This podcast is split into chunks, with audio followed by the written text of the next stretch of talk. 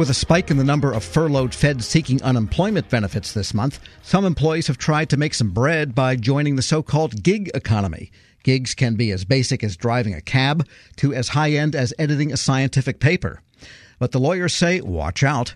Federal News Network's Jory Heckman joins me with more. And Jory, let's start with a review of how many federal employees have applied for unemployment benefits. The Labor Department just recently put out some numbers on that. They found that 10,000 furloughed federal employees sought those benefits in the first week of January, and that's nearly double the amount that they had seen in the last week of December. So I guess a doubling is statistically significant. That's not just a seasonal change. Yeah, that's definitely a spike in the numbers. And it's worth pointing out, Tom, you know, it's always a good caveat to mention that federal employees are free to seek these unemployment benefits, but some point when the shutdown ends, they will have to eventually pay those back. That's because they will get their money in back pay. That's guaranteed by the law that the president signed just uh, last week.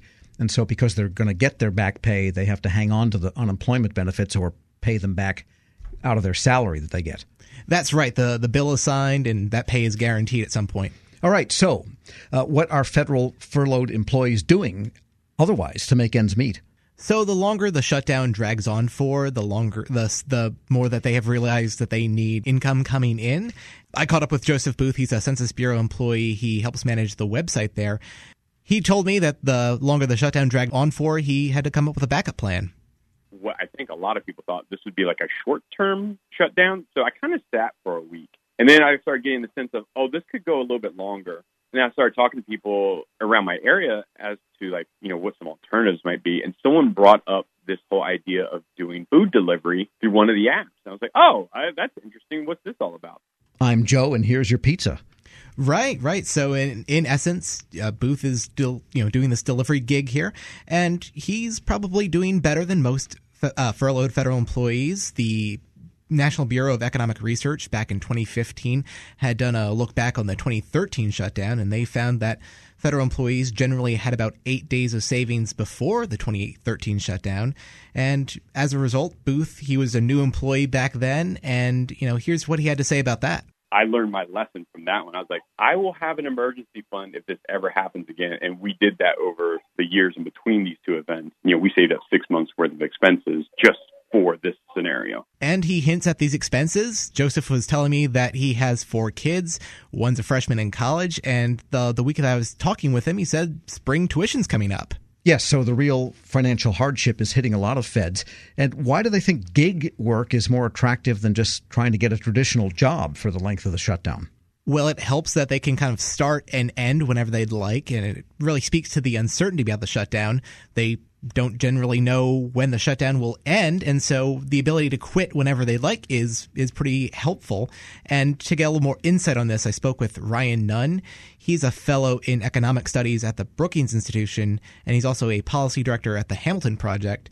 And he couldn't speak specifically to federal employees, but he said that gig work generally cuts down on the time workers need to train to do a job when you find a new traditional job, that's extremely costly in terms of time and effort for many people. Finding gig work through these apps, I think, is generally less costly to start up. And to get a bigger picture view on things, the market researcher Packaged Facts, uh, they came out with a report and said that 76 million adults have given gig economy work a try. Wow. I guess well, as we said earlier, gigs can run the gamut from delivering pizza in an Uber car to doing real consulting, scientific work where you can make a great deal of money per gig. I guess most feds are probably trying the easier entry types of work, though, instead. We're speaking with Federal News Network's Jory Heckman. Now, earlier in the lead, we said that some lawyers are saying, watch out if you try to do this. What are the legal ramifications or the legal roadblocks or possible stumbling points for feds who try this outside work while they're on furlough?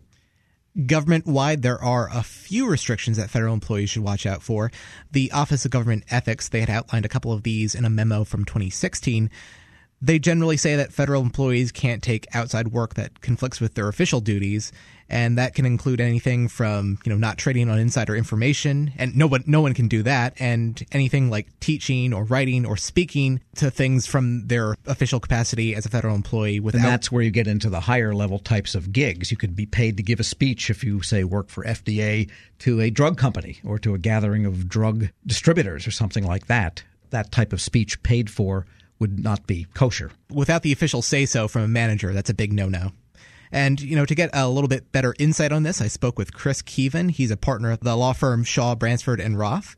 And he said that agencies all have their own specific rules and you should really catch up on those. But generally, he said that the rules are a little more stringent for regulatory agencies, think like FCC or the SEC or federal law enforcement agencies. But he also said that for the most part, rank and file employees shouldn't have a problem the general reg is, yeah, if you want to go work at Target over the holiday season to make some extra money, or you want to, you know, drive Uber nights and weekends to supplement, generally speaking, that's not really a problem. And, you know, it's also important to highlight that where you can, getting permission from a manager does help. And so I caught up with Deborah D'Agostino. She's a founding partner at the Federal Practice Group. And she said it's better to be safe than sorry. I've certainly had clients disciplined and even removed from federal service for failing to get prior approval for outside employment. So it is something that you should take seriously. And at the same time, D'Agostino told me that generally speaking, most of this gig work does seem above board for federal employees. I would be shocked if lower level employees end up facing discipline because they drove for Uber or did another sort of gig where there's clearly no conflict of interest with government employment. And while we have you, Jory, some agencies have been calling people back. I think IRS called back about half of its employees, and temporarily the Agriculture Department called back some people to man the offices for the Farm Services Administration, but that's only until tomorrow, and then they go back on furlough. What else are we hearing around the government? You had hinted at some of the big ones the IRS, the USDA. The State Department just last week had put out a memo bringing a lot of its diplomats from Washington and across the world uh, back to work. And they had even hinted at paying some of those employees. It's unclear where that money's coming from, but that's that's a rarity for the federal employees who are working. Generally, they're working without pay right now. And what about the Transportation Security Administration employees who have been on the job in the airport screening passengers? They were told they would get one day's pay for December 22nd and $500 bonuses. But so far as we can tell, those checks have not all gone out yet, though, have they?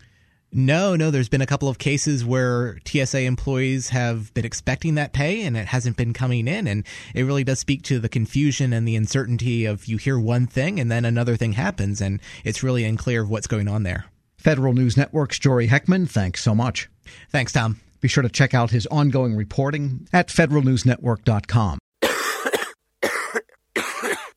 Cough and cold season is here. Introducing Ricola Max Throat Care, Ricola's most powerful drop yet. It's the best of Swiss nature wrapped around a powerful liquid menthol center for maximum relief from your worst cough and sore throat. Maximum nature for maximum relief. Try the new Ricola Max now, available in the cold and cough aisle. It's in our nature.